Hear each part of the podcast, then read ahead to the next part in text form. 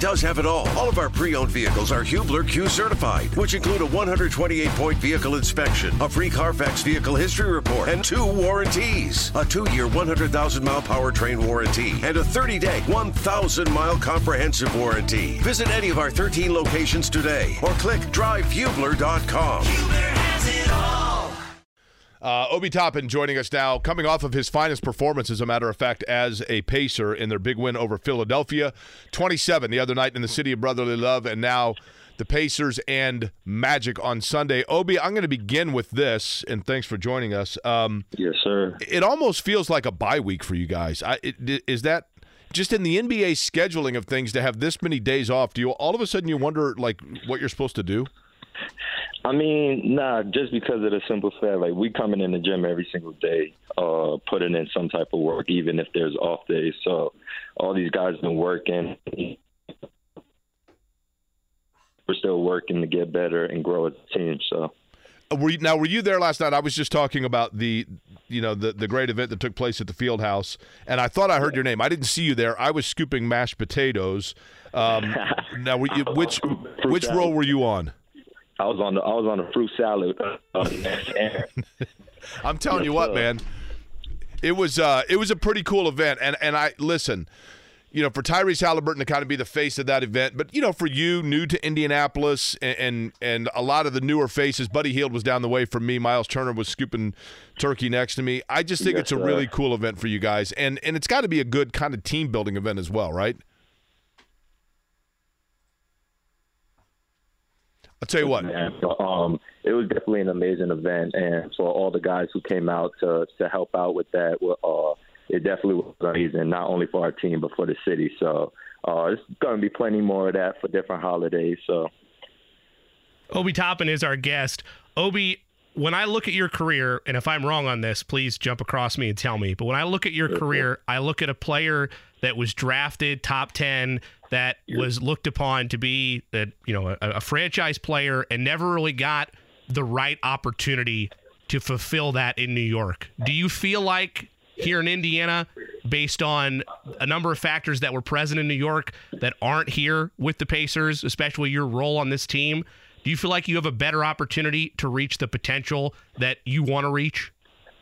Uh, yeah, I feel like first New York was amazing. Obviously, that's my hometown, so I don't want to bash New sure, York. Sure. Uh, definitely had a great time out there, but um, but nah, coming out to Indy, um, having this new start kind of to to my career, um, definitely having a lot of great guys, uh, teammates and coaches around me uh, has been helping me a lot. They want to see me grow, and they're out there helping not only myself, but we're helping each other uh, get better every single day to be the team that we want to be. So. Obi, I don't know if you saw it or not. Obi Toppin of the Pacers is our guest here on Query and Company. Rob Mahoney from The Ringer wrote a really good column about your teammate Tyrese Halliburton. But yes, you were sir. kind of an epicenter to that column because it talked about how he was a player that you saw and you said, that's a guy that I'd love to play with. Mm-hmm.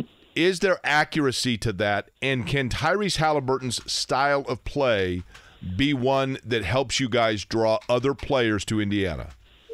I mean, who wouldn't want to play with Ty? Like, obviously, like he, he's he's obviously a great player. That's no secret. But he he's so unselfish as a teammate for for the amount of um attention that he brings to himself. Like he's so unselfish, but he still gets his uh, offensively, defensively.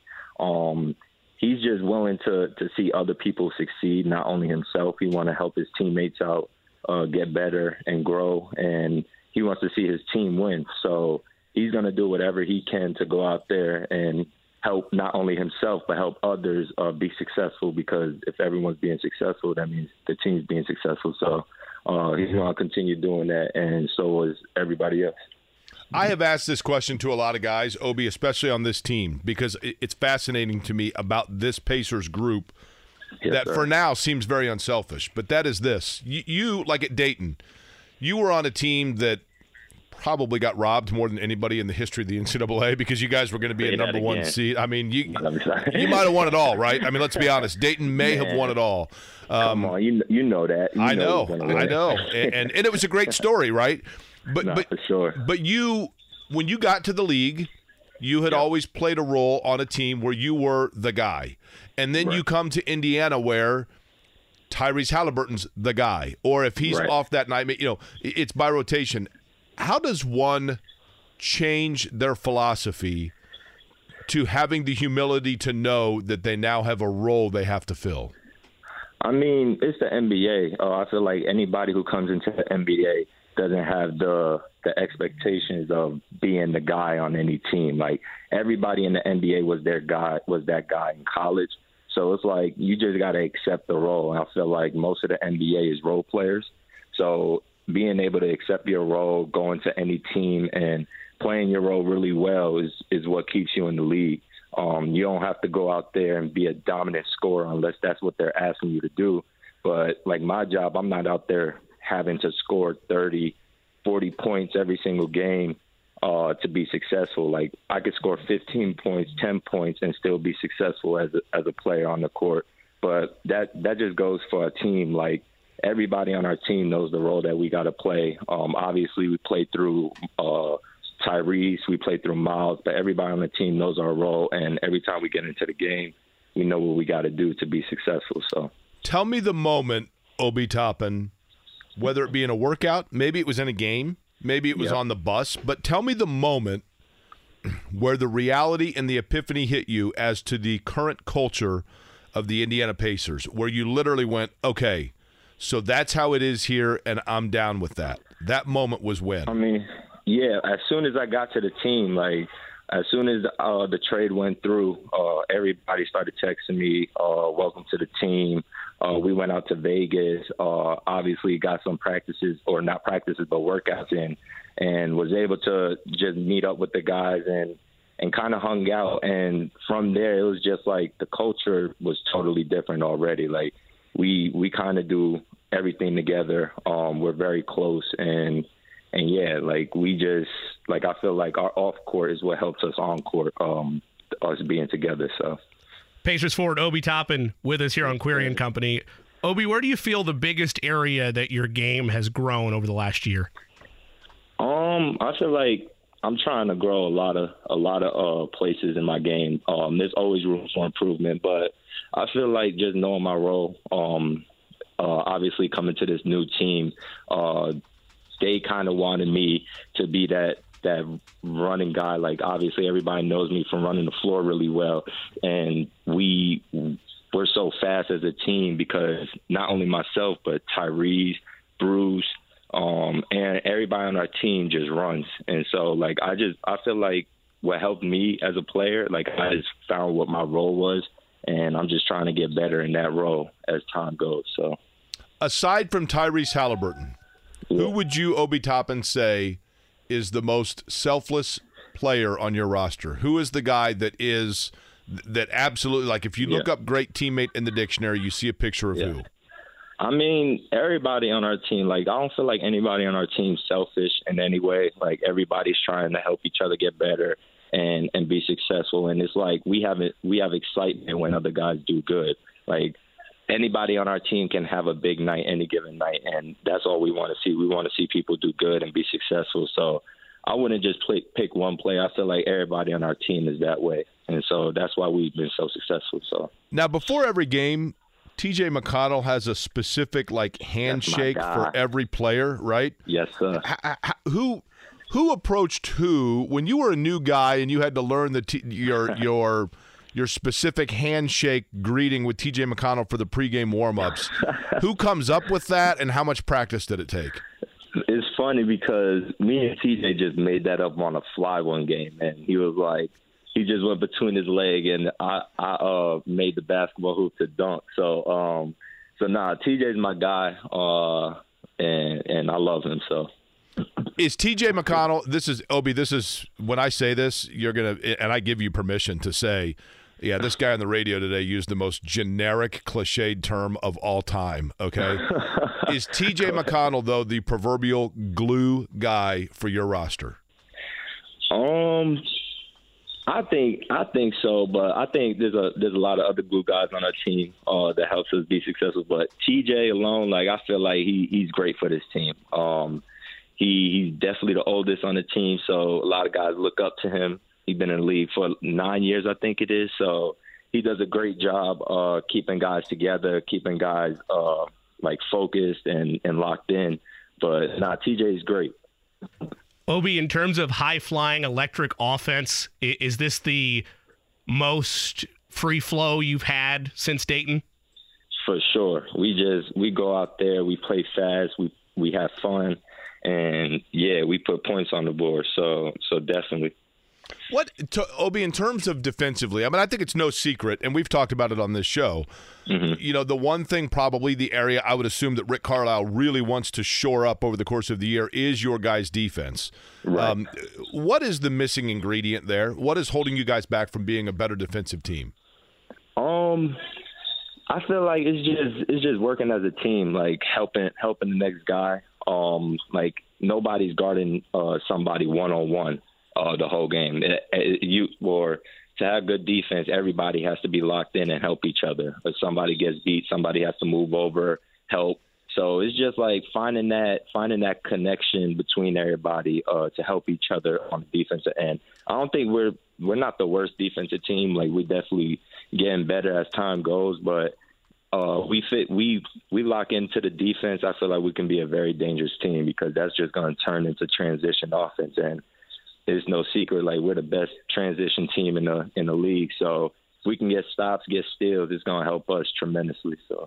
So here's the good news. I'm looking at it here. So you grew up obviously in Brooklyn, right, or in the New York yes, City sir. area? You could say Brooklyn, yeah. Okay, so your your team growing up, were you a Knicks fan growing up then? Yes, I was definitely a Knicks fan growing up. My whole family was Knicks fans. So. Now, the good news is this: because you were born in in '98, that right. means that that you're not going to upset people here because I'm assuming that like Charles Oakley and Anthony Mason weren't your favorite Knicks because you would be too young for that.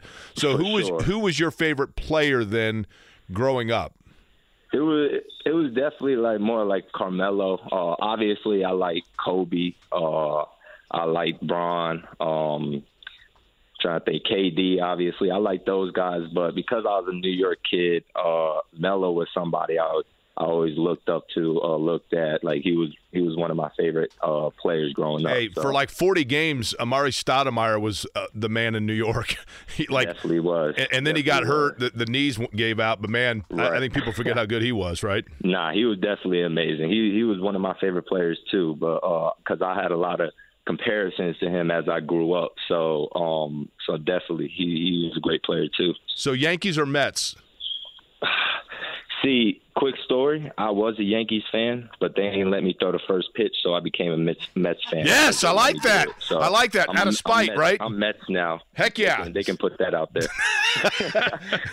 I mean, hey, I'll, the, any blue and orange you had from the Knicks growing up, or from your time, you can't wear now. You can wear it as a Mets Man, fan, right? Nope, I'm straight. I'm I'm Mets fan now. Okay, uh, Jets or Giants, and I realize now we're, we're gonna just we're gonna tell people you're a Colts fan, but Jets or Giants? Definitely, definitely Giants. But I, I grew up in a generation where Giants was good, so I rolled I rolled with them. My dad's a Jets fan though, so I'm Giants. Did your family have any fun with the fact that you became a Pacer? Because obviously they would have been seeing in prime time those Knicks Pacers Yeah. rivalries. Nah, for sure, definitely. Uh, my grandfather uh, used to have some some battles with some of the Pacers players because he had season tickets uh, at the Knicks game. So he told me some stories that I ain't gonna tell right now, but he has some great stories of those games. So Well, Obi, there are only four Pacer players whose jerseys hang in the rafters, and one of them is a Dayton Flyer. So you know what I mean? who? I think is it, it wasn't Roger Brown from Dayton, or, or maybe he was Definitely found in was. Dayton. Definitely was. Yeah, yeah. Definitely was. Yes, sir. So Okay. you know, so you got so so if nothing else, you can take a little bit of like inspiration. If he came from Dayton, I can't remember if he played at Dayton, but that's where he was when yeah, he signed with Indiana. played at Dayton. Yeah, but he's from he- Yeah. he's he's from New Yeah, York, so- but he but he came to Indiana from Dayton. So right, similar right, path right, to you, right? Um, yes, sir. Okay, last question for you. Thanksgiving dinner. Ooh. Which which teammate is most likely to actually host and present a Thanksgiving meal? And which Yep. one would you absolutely in no way, shape, or form eat anything that they prepare? I'll definitely host a great meal. Uh, I feel like I got a great chef. Shout out to Chef JD. I have a great chef who will host a great meal for uh, me and the teammates. But the teammate that I won't go to probably would be Jarace.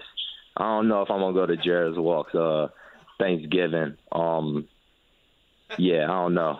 He don't have a chef, so I ain't I ain't trusting his cooking. He's too young to know how to cook, right? Exactly. That's why. That's why He's why still I eating gotta- ramen noodles. He's right out of college. Yeah, I feel like everybody else, Ty, other guys, Miles, they got they got chefs, so the chef's gonna do most of the cooking. But Jarace, nah, can't trust his cooking.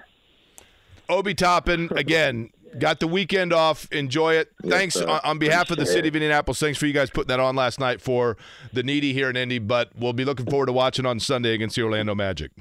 Of course, appreciate you guys. I appreciate it. Obi Toppin All with right. the Indiana Pacers.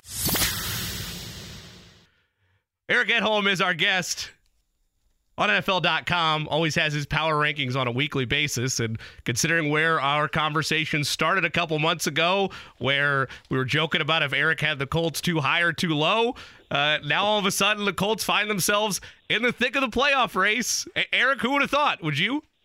I thought you guys were going to bring me on to a course of booze. You know, that's what I expected anyway.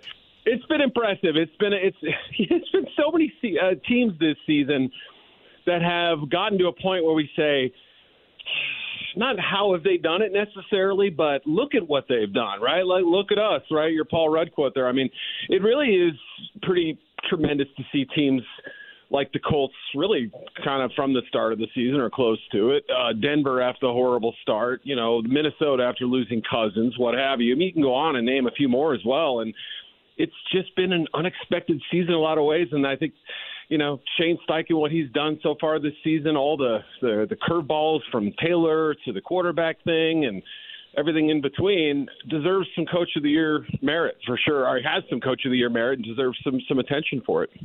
Eric, we all knew at some point growing up, high school, college, young adulthood, like all of us had somebody that we dated at some point that, like, I mean, they're really good looking. They pass, you know, it, from the outside, it's like, man, they're smart. They got a great job. And then people are like, why didn't it work out? And It's like, you know, they, they, they're just, they were kind of fickle. Like, I, I didn't know from one week to the next what I was really kind of getting. Uh, that team is who? Oof, that's a great question. I, I don't know that you could say the Bengals because I mean they're they're probably low hanging fruit just because of the, the the Burrow injury now. Maybe they they were a candidate before. I'd have to think about. I mean, every week I kind of have a battle of like what to do with Cleveland. Obviously, with Watson out now, that makes you know, and we didn't really know whether he was going to play some weeks and. Uh, the defense is tremendous. Uh, they've had a couple games where it's been less than tremendous for sure. Um, replacing Chubb, it's been a, they've been a hard team to slot. It's maybe a little easier now that the Bengals are five and five, and and Burrow might miss a, a spell here. So, but yeah, the Browns have been a, a tricky team to, to kind of rank. Uh, they've had a couple of hiccups and a couple of really unexpected performances you know, certainly Houston belongs in that conversation too. You know, the the loss of the the, the Panthers, but they've been kind of hot otherwise lately. So I think you could you could say that that fits with a lot of teams. Seattle, you know, it's it's it's a, a wide lot this year. So, Eric Edholm, my question for you is this then to follow up on that from the NFL Network, by the way, the power rankings, you can read them or um, or NFL.com, right, where you can read the, the power rankings. Uh, Either one, My yep. apologies, yeah. So, give me the team that, and and it's kind of weird to say because you got to play the games, I get it. But give me the team that, like, you kind of keep feeling like the day is going to come where you've got to lower them but based on schedule and maybe even external things that aren't even to their own credit, they're a little bit of window dressing because you look at them and they look pretty good, but you still feel like reality's going to kick in. That is who. I was leaning towards Pittsburgh until you say you look at them and they look pretty good because I don't know that anybody says the Steelers look pretty good. I mean, the record's great, right? I mean, they're they're they're in a good spot. They can still challenge the Ravens. They have a win head to head over Baltimore. I mean, so they have some things going in their direction. But when you've been outscored on the season, you know you have a six and three record, but you've been outscored by whatever it is, thirty something points right now. You've been outgained in every single game. You've averaged losing about 1.3 defensive starters the last three four games. You know, it just it, it's hard to believe they are where they are, and some things have kind of worked out in their favor.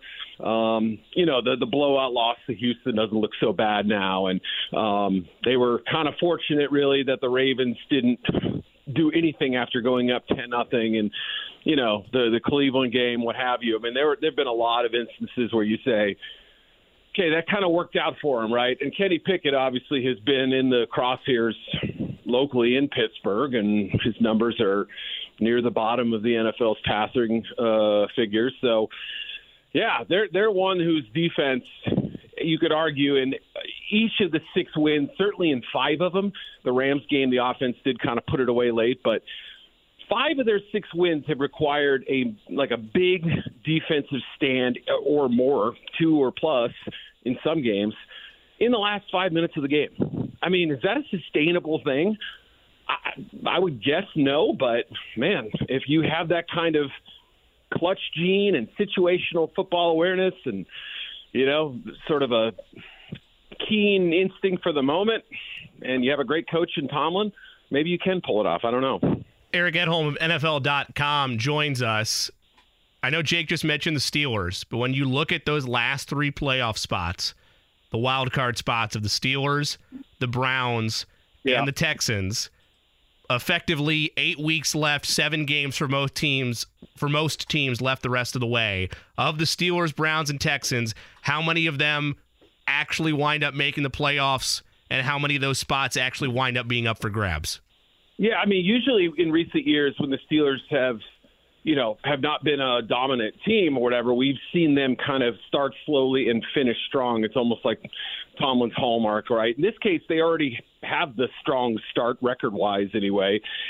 I mean, they're in pretty good shape. I'm not saying they're going to just coast through the rest of the schedule and, and just float on into the playoffs without any resistance, but just by virtue of their record, they're they're in pretty good spot. And you know, Houston's remaining schedule. I mean, I know they got the Colts, they've got the Browns, and I believe they have the Jaguars left. And outside of that, they have four, arguably five winnable games. So they're in pretty good position, even though they still have to clearly win some games and and you know keep padding that total. And and you can't afford another Carolina game. So I would pick those two. I mean, I don't want to give up on the Browns. I've already done it twice this season and looked kind of silly for doing it, or at least sort of suggested that this thing can't can't sustain itself. But uh, you know, kind of like we were talking about earlier, maybe there just is some magic. Maybe that defense is great enough to overcome a pretty big loss in, in Deshaun Watson, even though we've all, you know, obviously kind of questioned how good he really is at this point. Eric, we are in Indianapolis, so I will use like a racing analogy for the NFL season. Okay. Sure. The season has exited turn two. It's it's moving quickly quickly up the backstretch.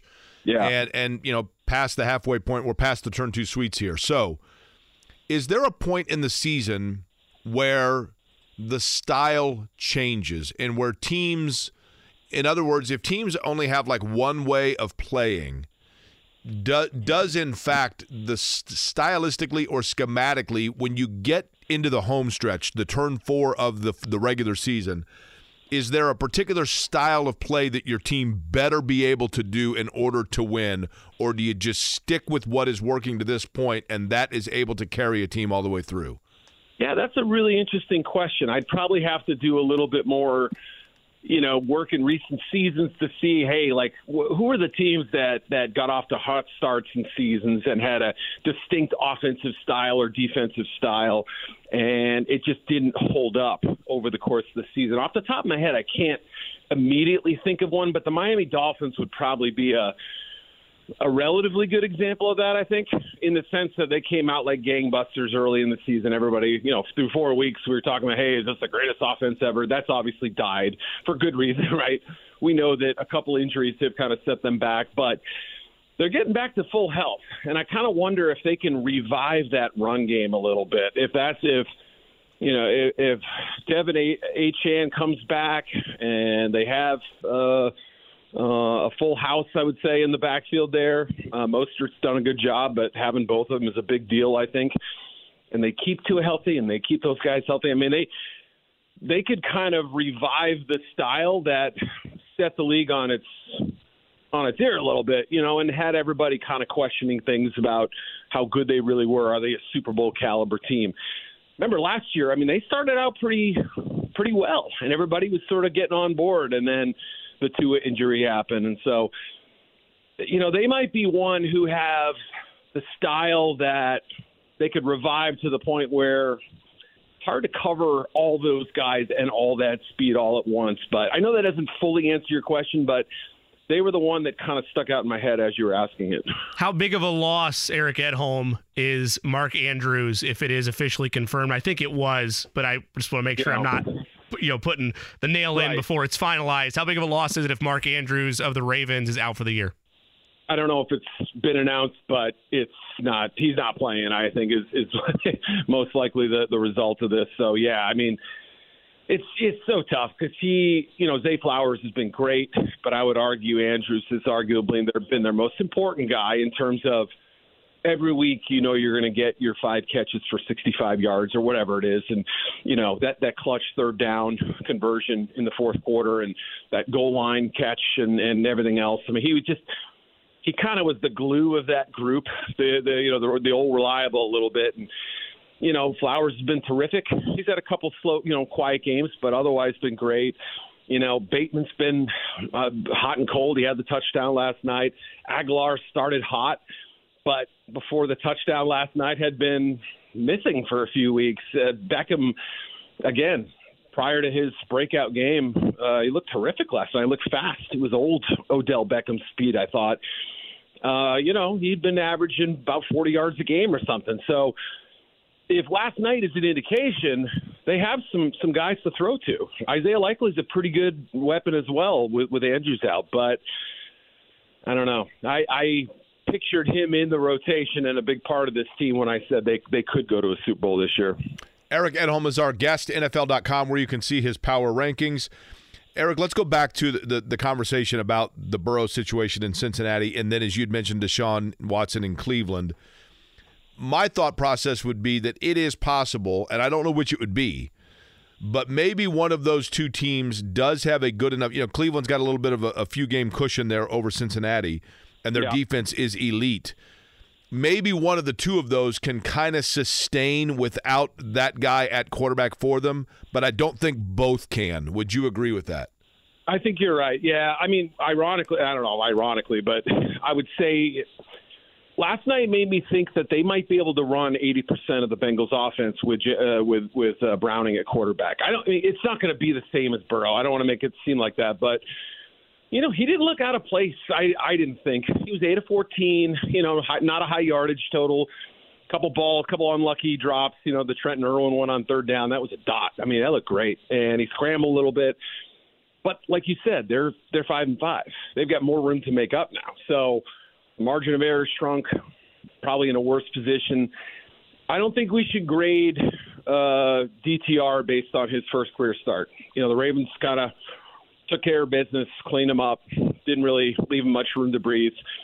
I think he'll be better equipped. He's a talented kid. I've watched a lot of him in college, and you're talking about the UCLA rookie for Cleveland at quarterback. Yeah, I mean he's Thompson Robinson. I, he's I, he's he's interesting, and I think that first start may have put people in a mindset that he can't win. I of the two, I, I the two teams, the Browns, just by virtue of their record and, and the, that supporting cast, I would say. But yeah, give give him a chance uh, as he takes over now for Watson and PJ Walker gets uh, the number two spot. I'll tell you a team that you've got ranked highly, and I think you've had them ranked high for the majority of the season. And we hear nothing about, at least in Indianapolis, there's zero conversation about them. They seemingly, maybe they love it this way.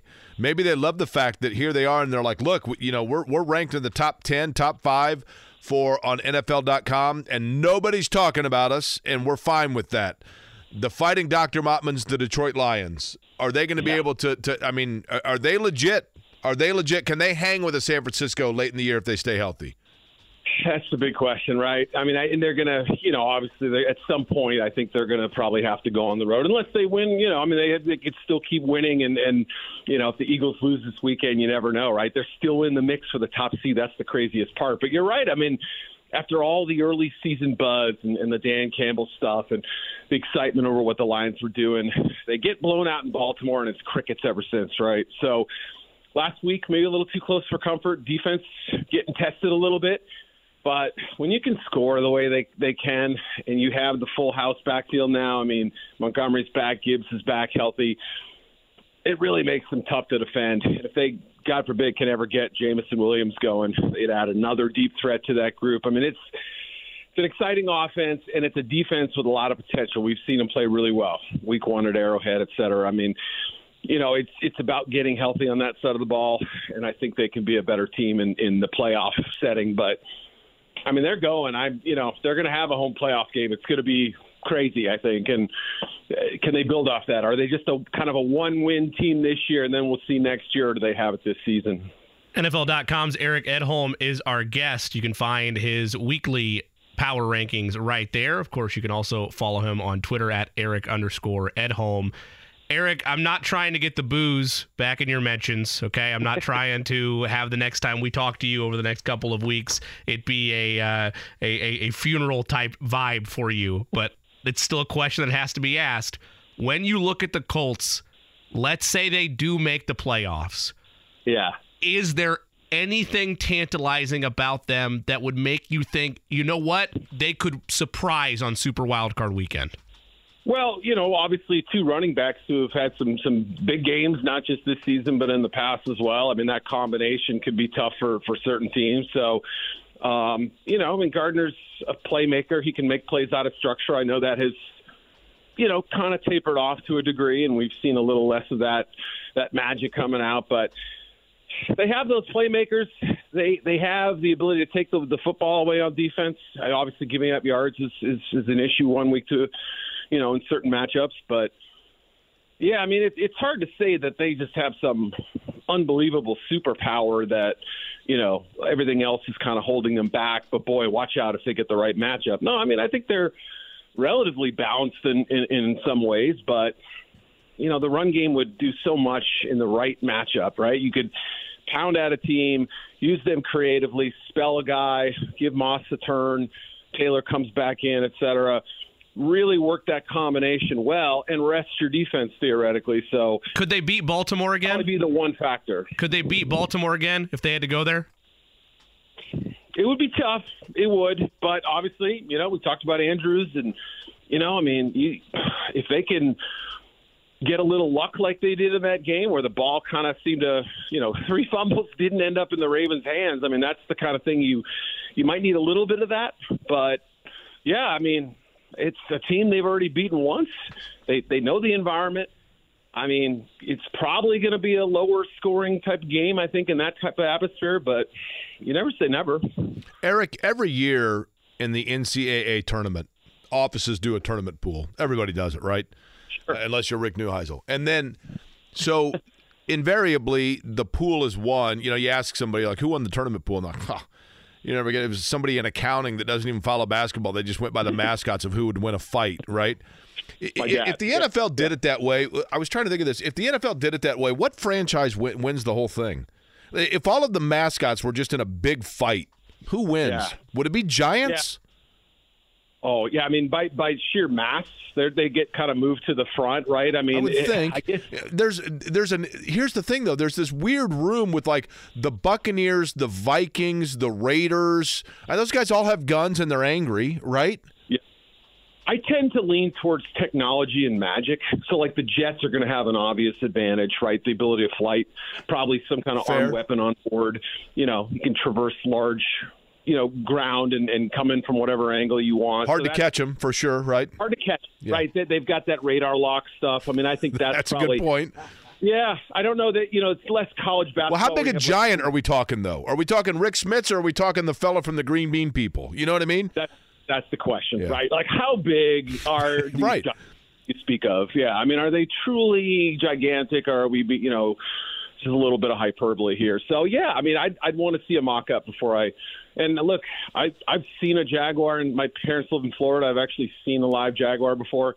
I don't know that I really want to mess with one of those. I mean, well, then the you got to throw Panthers in the same category, right? I mean, sure, absolutely. I'm, I'm, I'm I favor that. Yeah, it's harder with college basketball where you get some screaming Eagles and Blue Devils and whatnot. I mean, that just throws it in. Yeah, and then a Jayhawk ends up winning the whole thing, and you're like, really? It's a fictional bird. No wonder why you can't kill it. Two guys. That hurts a little. That that stings a little, but that's all, I I get it. I get it. Eric, these are the kind of things that hopefully give you an insomnia over the weekend, right? I have no doubt it's going to be the case. Eric, I appreciate the time as always. Eric Edholm, NFL.com. Have a good weekend, man. All right. Enjoy your Friday. See you guys.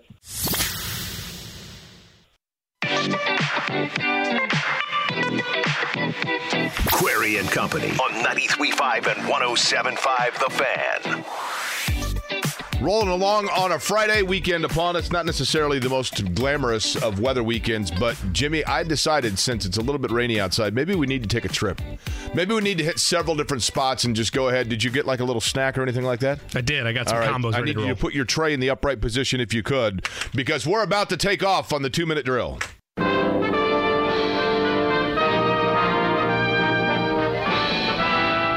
Spanning the globe. It's the two minute drill.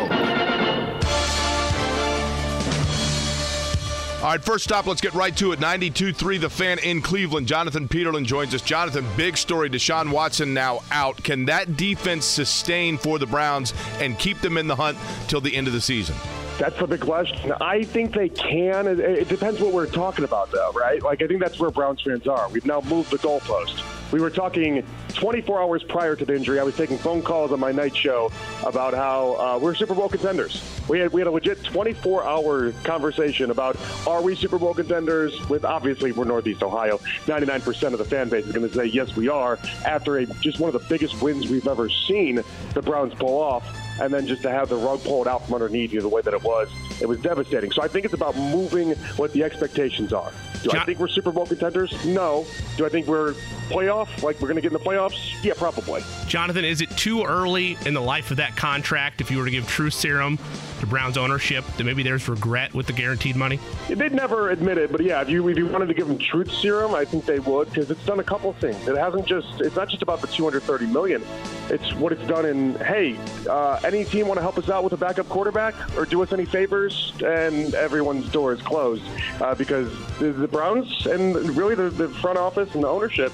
It really made a lot of owners across the league mad with that guaranteed money. They're, they're not friends to the other teams in the NFL. And so I think it worked in a multitude of ways that they'd probably regret right now. Shores of Lake Erie, Cleveland, 92.3 The Fan. Jonathan Peterlin, appreciate it. Thank you. Sunshine State, J. Michael, Orlando Sentinel. Magic next on the schedule for the Pacers. J. Michael, so far, decent start for the Magic, but what's Indiana going to see on Sunday? I mean, they're going to see a team that it doesn't have, likely won't have Wendell Carter, who's really key to what they do defensively and even offensively because they can go five out with him. And now you're going to see potentially, or more than likely, uh, Goga Bitadze, who Indiana knows quite well. Um, they're a little bit more limited, not having Wendell Carter, who can spread to the three-point line, but you'll see a team that plays very aggressive defensively, especially Jalen Suggs. He's a ball hawk. I cannot wait to see how Jalen Suggs matches up with some of the really elite guard play that I've seen from the Pacers this year. But the one thing that the Magic do well, when they, if they're playing well defensively, that means they're usually playing well in transition, and they can score with you. The problem with the Magic is when they get into the half court, especially with them missing a couple of key pieces, as I mentioned, uh, Wendell Carter being key among them. J. Michael, I don't like to pigeonhole franchises, but when you look at the magic in terms of my life existence on this planet, it's always stars that are drafted high that either wind up not panning out or wind up going somewhere else. Why is it different this time with Paolo Banchero? Uh, I think it's different because A, Banchero is everything that they imagine him being. If you look at when the Magic haven't played, when they haven't won this year, maybe they're really uh, they struggle in the second half. It's usually because defenses load up so heavily and they gear everything towards stopping Paolo Banchero. He's still going to get you 20 points in a game, uh, regardless of how much you load up against him. But he changes the way teams defend the Magic. And if you can slow down Paolo Banchero by loading to him, the problem that the Magic have is they don't have other shooters necessarily around him who can hit open shots consistently. But Banchero, I think, is everything that they thought he was going to be.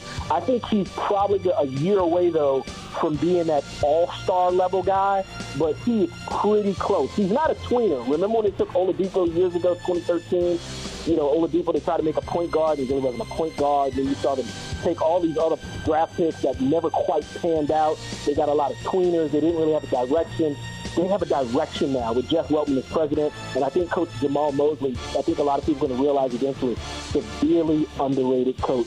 He does a lot of things well, and he adjusts a lot on the fly. And I think him working with Banchero just works for the Magic, and I think he's going to maximize in the system that they currently run. Magic Pacers game going to be on Sunday. J. Michael, Orlando Sentinel by way of the Indianapolis Star. Enjoy the weekend. I guess. All right, let's go down the road. Cincinnati, NBC 5, Cincinnati. Charlie Clifford joins us. Charlie, big news last night. Joe Burrow. What is the mood with the Bengals, and what's the prognosis right now as to where things stand? Jake, the team's calling it a sprained right wrist. As everyone saw on Thursday Night Football, Burrow could not even grip a ball.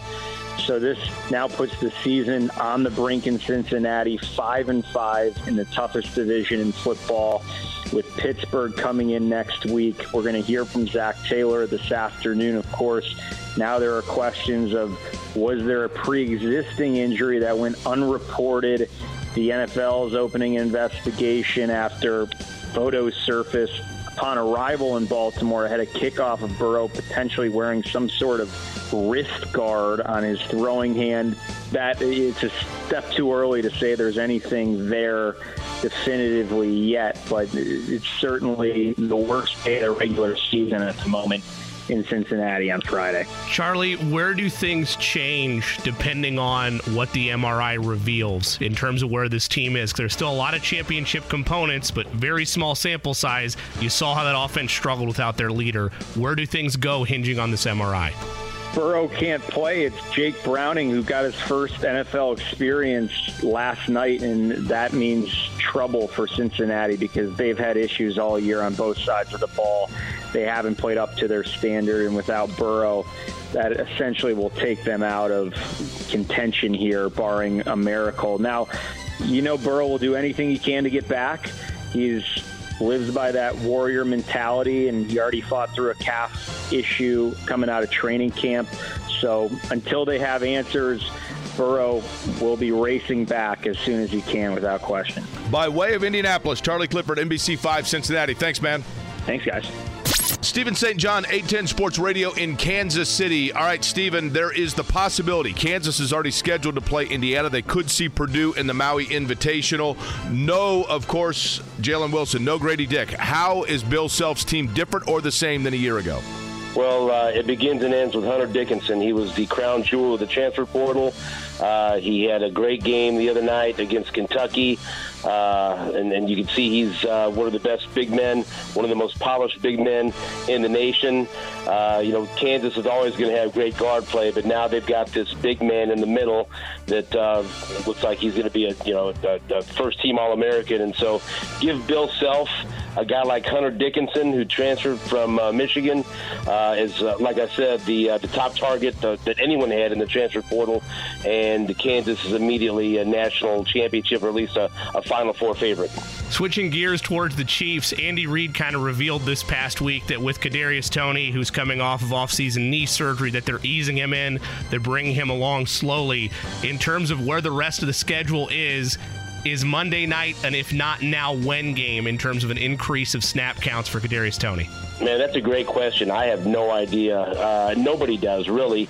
Going into the bye week and the last game that they had, uh, you saw the, the snap count increase into the 60% neighborhood for rookie Rashee Rice. So that's going to continue to build because he's been the best playmaker of the wide receivers. Uh, you know, also Justin Watson and uh, uh, Marquez Valdes-Scantling were up there. Sky Moore lost a lot of snaps. Uh, Mecole Hardman and uh, Kadarius Toney also not with very many snaps, and so they spent the bye week like they always do, self scouting. I expect Rashee Rice to continue uh, to have his role in the offense grow.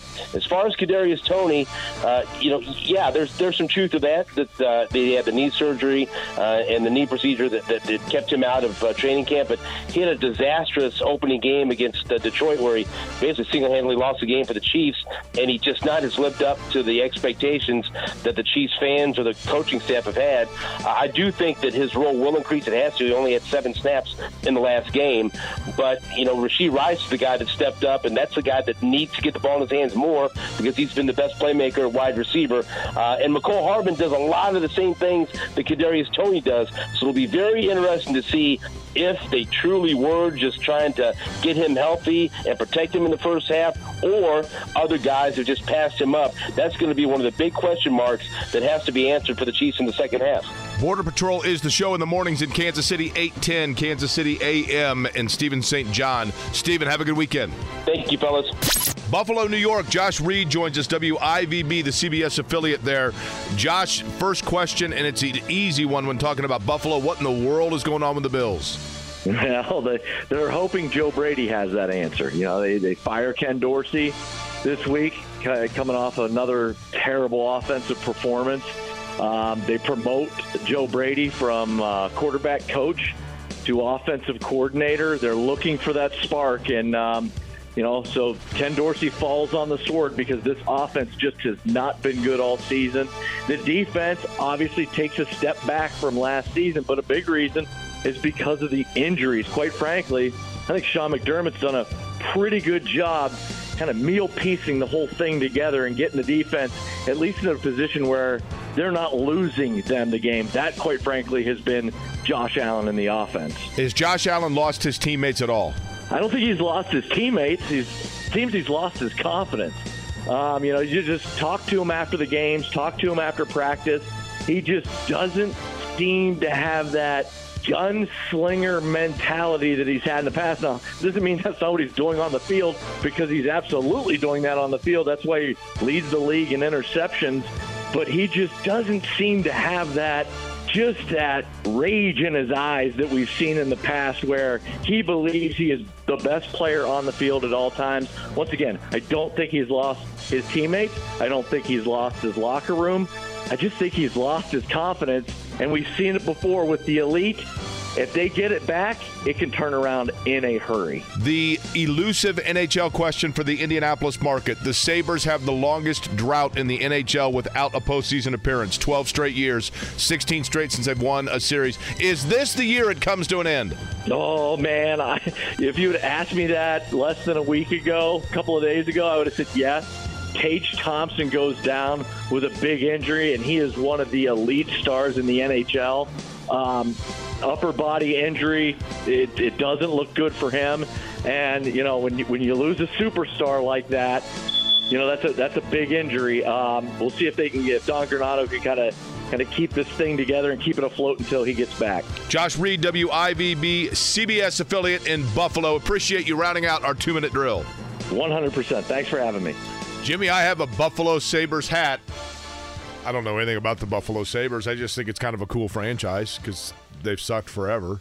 And they've got a cool logo, so I have a Buffalo Sabre. I might have to wear my Sabres hat next week. I think you should. Here we go. This is the year the streak ends. I thought it was interesting from Jay Michael in talking about Orlando when he mentioned Jalen Suggs. I had said to you yesterday, uh, when Jalen Suggs came out of Gonzaga, I really thought because he he, I'm not going to say he fell totally in the draft, but I thought he would go higher than he did.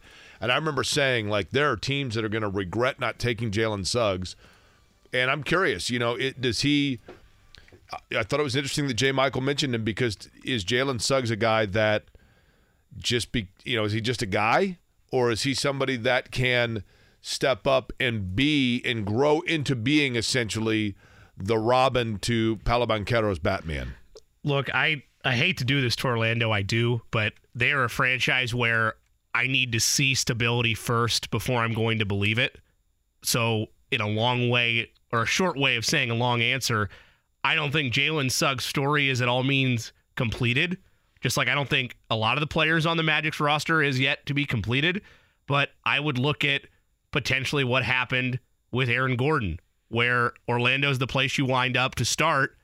You don't ever live up to what you were supposed to be. And then what you always preach about, Jake, how hard it is when you've been the guy your whole life to then accept a new role and thrive in the NBA. Right. That winds up happening with him in Denver. So for a lot of those key guys in Orlando, including Jalen Suggs, I still see great promise for their careers. I just don't know that I buy into the fact that in two years' time, Orlando is going to have this thing finally straightened out where Banchero's their lead, Suggs is their two, and they're a real threat in the East. If you were doing the NBA with what we did with the NFL, the Magic would probably win the mascot battles, right? Have to, yeah. I mean, they just disappear. Correct. How do you know what I mean? Correct. I mean, all of a sudden, before you know it, you're you're behind you, you know they put you in a box, you disappear. Also, they can Right. they can do whatever they want to you. Correct. Uh, this from Brian, by the way. Jake, my name is Brian. I think the the battle of NFL mascots, you have to consider the Titans. If I remember my Greek mythology correctly, they couldn't be killed by even the gods. They were simply imprisoned. I, I guess you'd imprison them then, right? Yeah. That's good though. Or have a bear dismember them or dismember them. They be- listen. If I'm not mistaken, the, so I love bears. I think bears are awesome. I'd like a pet bear. The, the the problem is, isn't this correct? I think this is right. I think this is right. You ready? Okay. I kid you not. I, somewhere I read this. It's probably not even remotely factually correct. But for the sake of the radio, we're going to pretend it's correct. But I kid you not. I swear that I read this somewhere. Okay.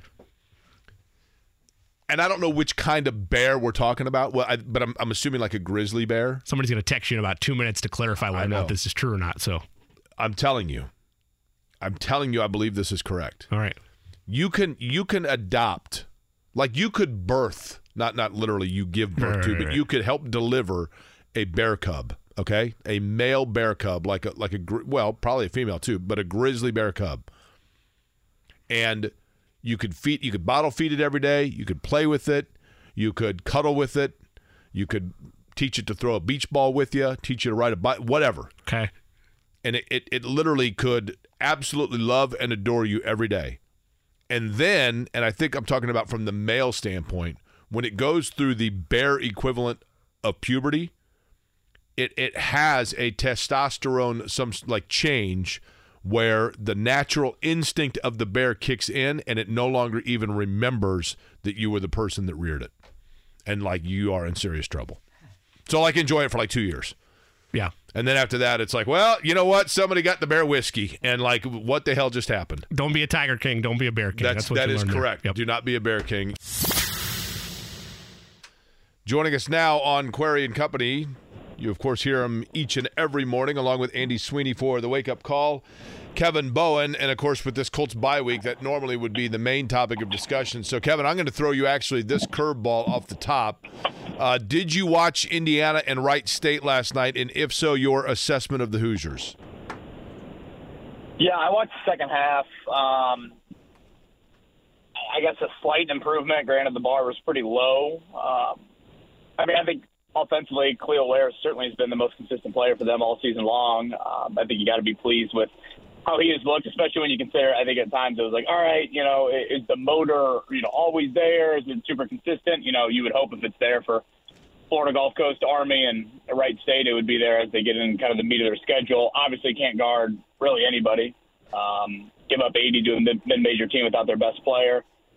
Yeah, that's not going to last, and, and obviously won't have any staying power as the schedule gets tougher. So um, I, I just don't see where massive improvements come, especially as the schedule now gets what six of their next seven, I think, against high major teams, five of their next seven, I believe, away from home. So yeah, slight improvement, but honestly, I'd probably say that more to do with how low the bar was than like, oh yeah, boom, that looks like a legit NCAA tournament team.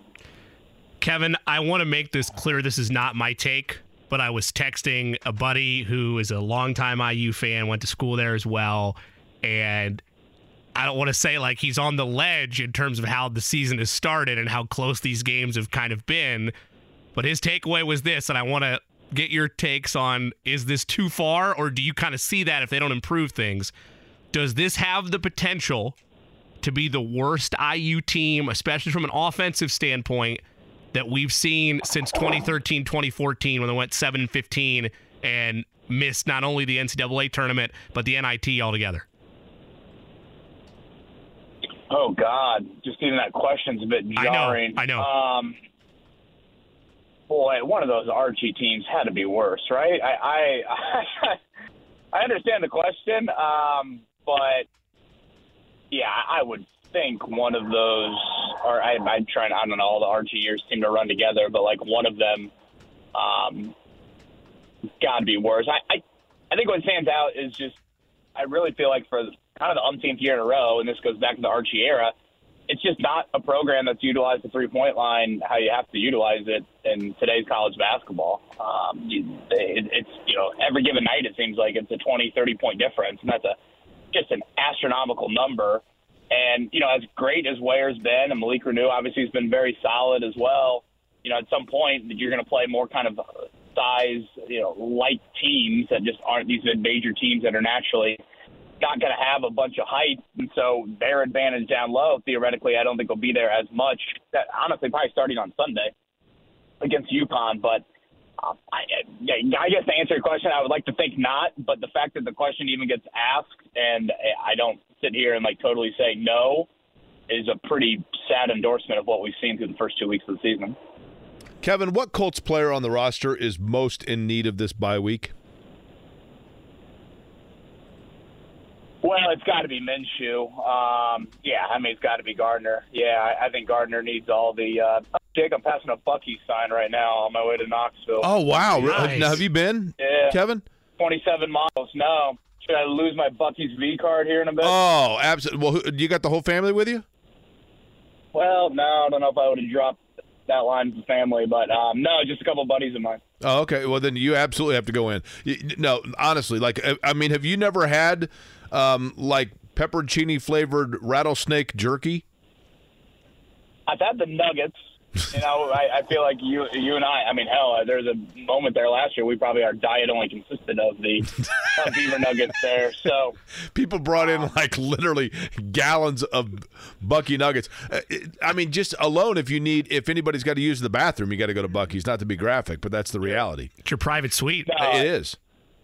Yeah, no, there were times where Maddie would be like, "You brought home another bag of Buc-ee's nuggets." I'm like, "Yeah, I know, I know. Uh-huh. Here I am." Um, I mean,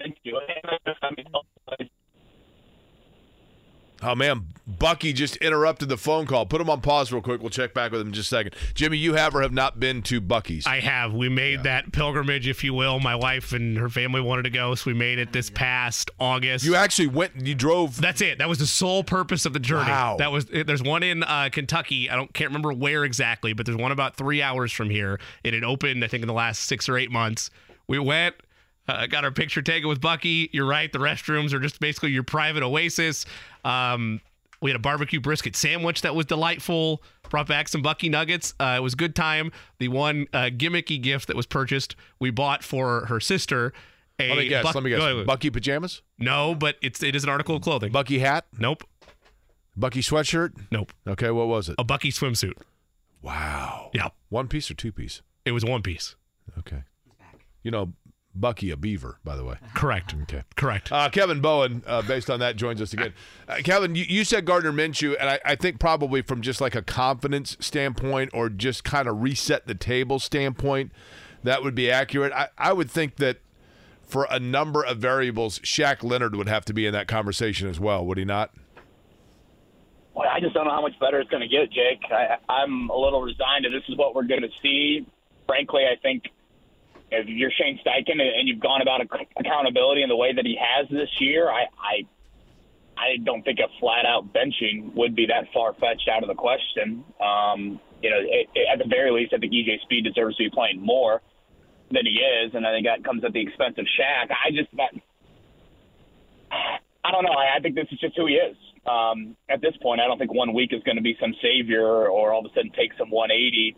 Um, so yeah, I'd go Minshew mentally, as you pointed out there, and then physically. I mean, Josh Downs would probably fall into a little bit of the Juju Brents category. Just you know, can he get that you know, knee situation figured out to where he's such an important piece that I think you saw it in the New England game when he plays you know only a dozen or so snaps. Your offense is going to be limited in some ways, but oh, I, I'm a big believer in Minshew. Like, I mean, he needed, yeah, he needed, he needed to indulge in all the uh, bye week activities. I mean, I just, he looks gun shy to me. He looks, um, you know, he's processed, I think, poorly. Um, just so panicky, so jittery in the pocket. It, it honestly a lot to do with like stuff that he usually, I feel like, has been pretty good at than you know any sort of injury situation or. Uh, maybe the limitations with his arm, which you, which you know there are certainly some there. By the way, uh, so you're with a couple of buddies right now, right? Yes, correct. And, and you're going where? Like, what's the weekend agenda here I'm on very bye jealous. I'm very jealous. The first ever SEC football game. Oh, great. You going to This will Knoxville? be- this will be yes, Tennessee hosting Georgia. Night or day game? Three thirty kickoff on CBS. Play the music. L- let me tell you.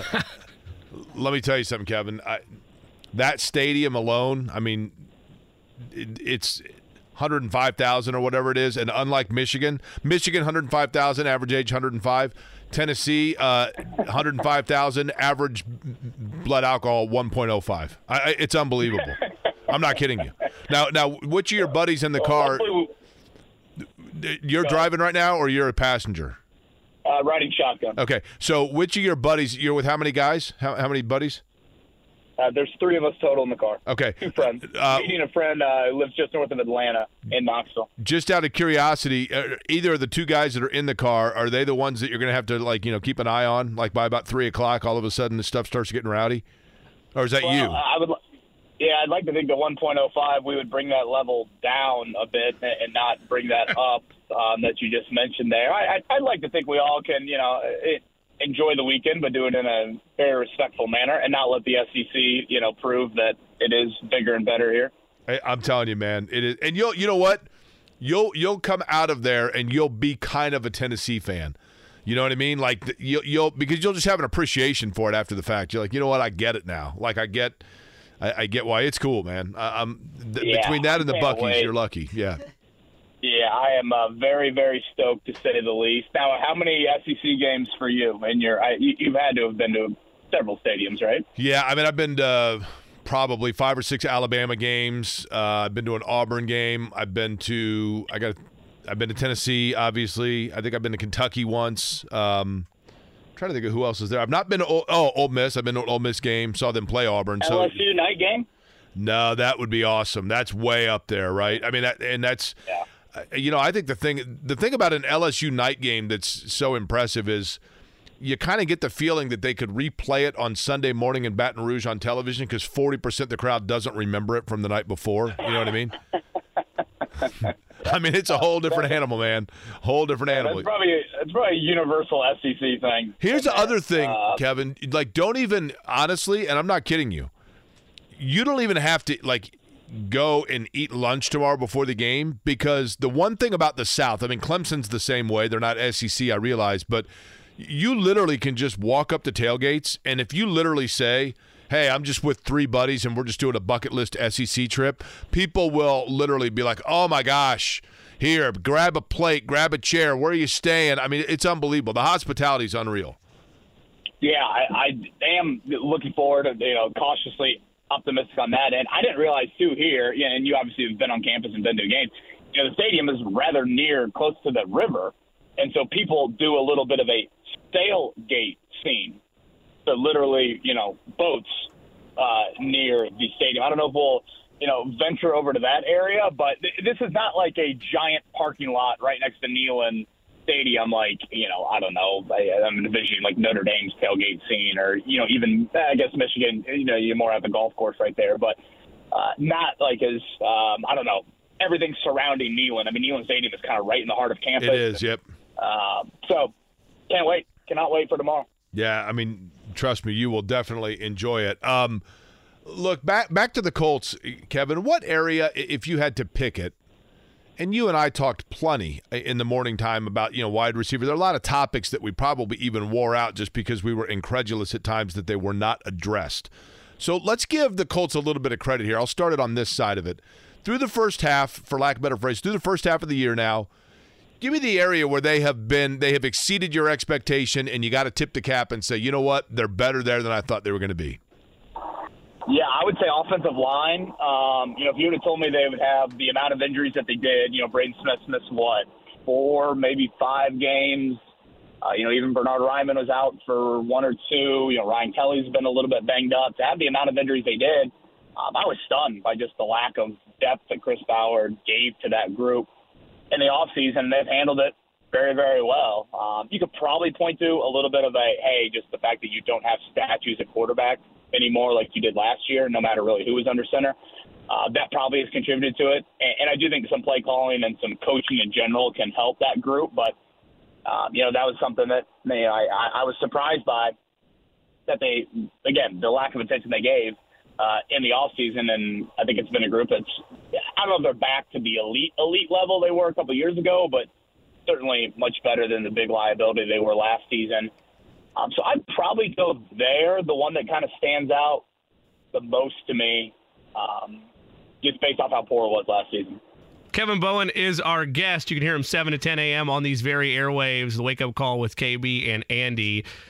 KB, let's just say, and I know it's it's sad to say if this is the case because it's a, a loss of a key weapon and a face of the NFL.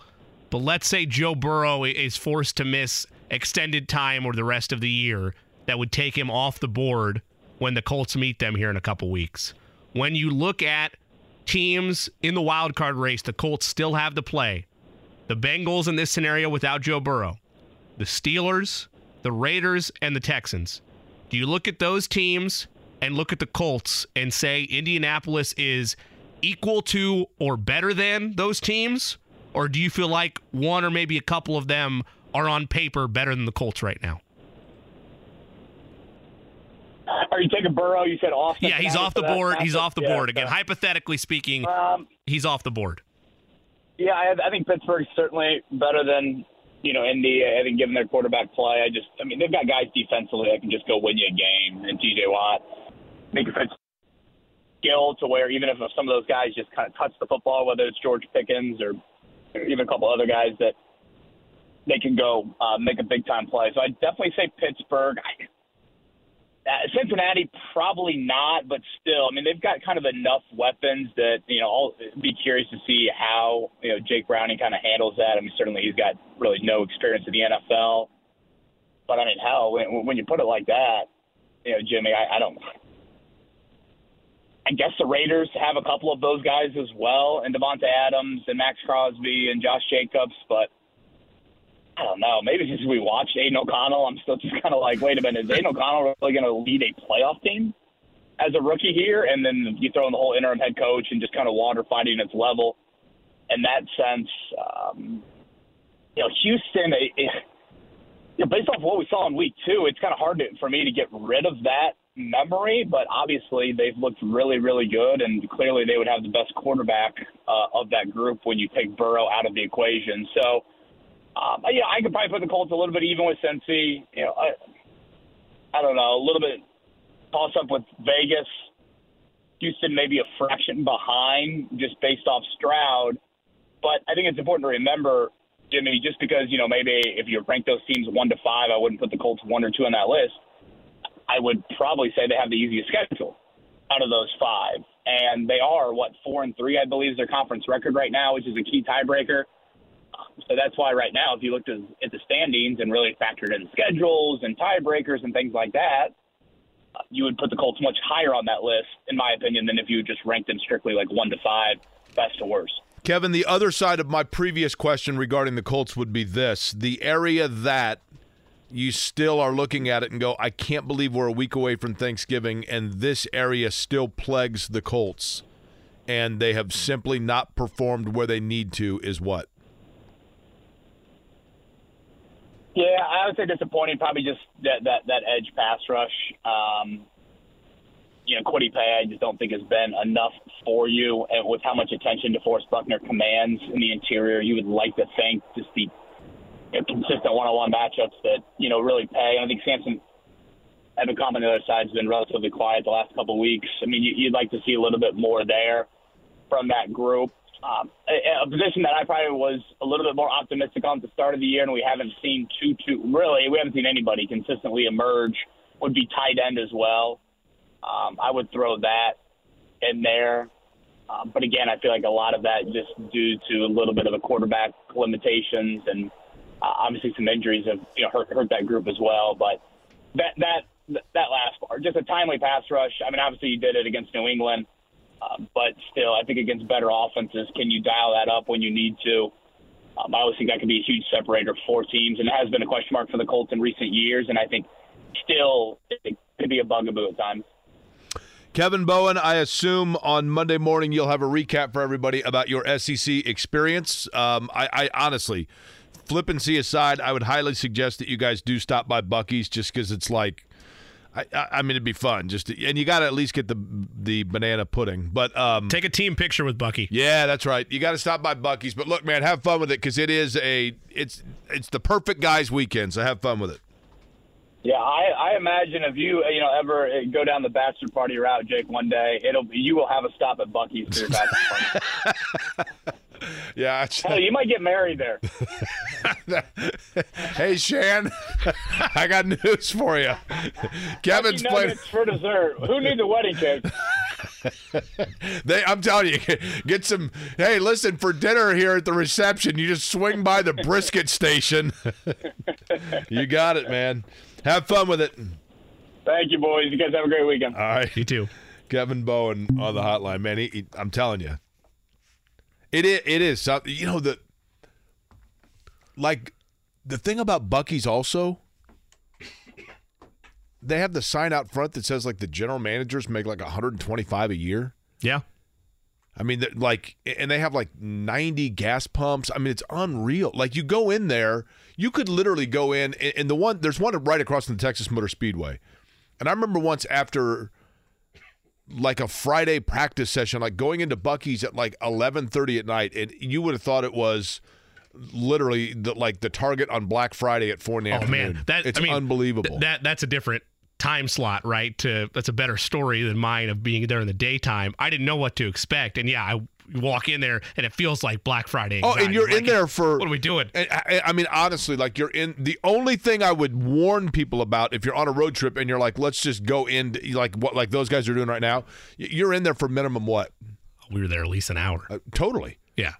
I mean, I, honestly, like it's the only place where you can buy literally brisket, pajamas, rattlesnake jerky, home decor, uh, total like a, a a fireplace. There's a whole Hobby Lobby basic section within totally within Buc-ee's. And they also have the other thing that, that'll give Buc-ee's credit.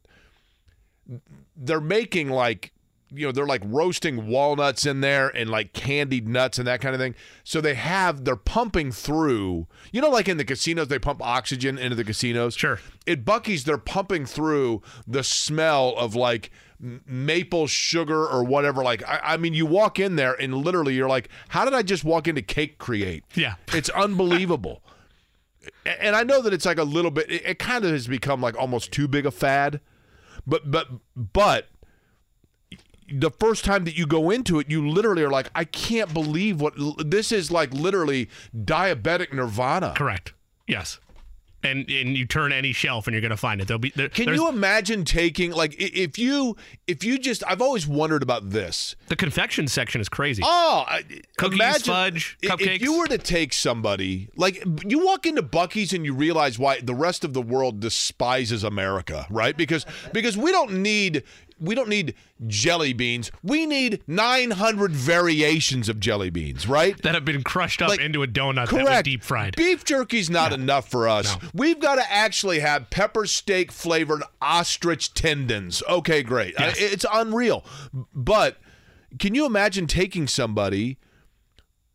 I don't even know what it would be, but you know, you hear about like like tribes of people that are that are living like very like you know by their own choice, rudimentary lifestyles, and then taking them and airdropping them in take there. take somebody that lives regularly in Venice that is used to just like you know the the beautiful water and the Totally. architecture and delicious Italian food and just don't tell them where they're going, but just airdrop them into a Buc-ee's. I mean, they have now the worst job ever.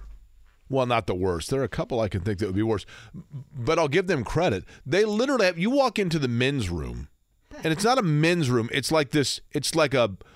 It's like a, an arena, and the entire four walls are lined with individualized locked doored booths that are like marble palaces. And there's like you- you walk out from using the bathroom, and as soon as you walk out, a Buc-ee's employee is like bumping you out of the way with a mop to go in and clean up because one person just used the restroom in there. Terry's got more on it. Joins us. Just called in, inspired by the Buc-ee's conversation. Hi, Terry. What's up? Barry, I love your conversations, man. They just they they just make me excited every time I hear you. Uh, well, I don't know if that's. I don't know whether to be flattered or offended, Terry, but thank you. hey, um, so I have a Jeep, and I'm in, I'm part of a Jeep group. I took a Jeep group to a Buc-ee's trip. We we came from Indianapolis and went down to Kentucky just to go to Buc-ee's. Now, the biggest thing you just you just hit on the part I called about was the bathrooms. It's Those unreal. Bathrooms, like it's the Taj Mahal of a bathroom. I mean, it is.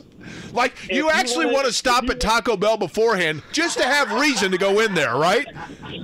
that bathroom, I'm telling you, a buddy of mine went to Buc-ee's, and you know how big they are, and you know that you know the bro code when you go to a urinal, right? Of You don't course. go- you don't. You never get to the next part. Next, you never. Never go to the middle one and always leave a space. Correct.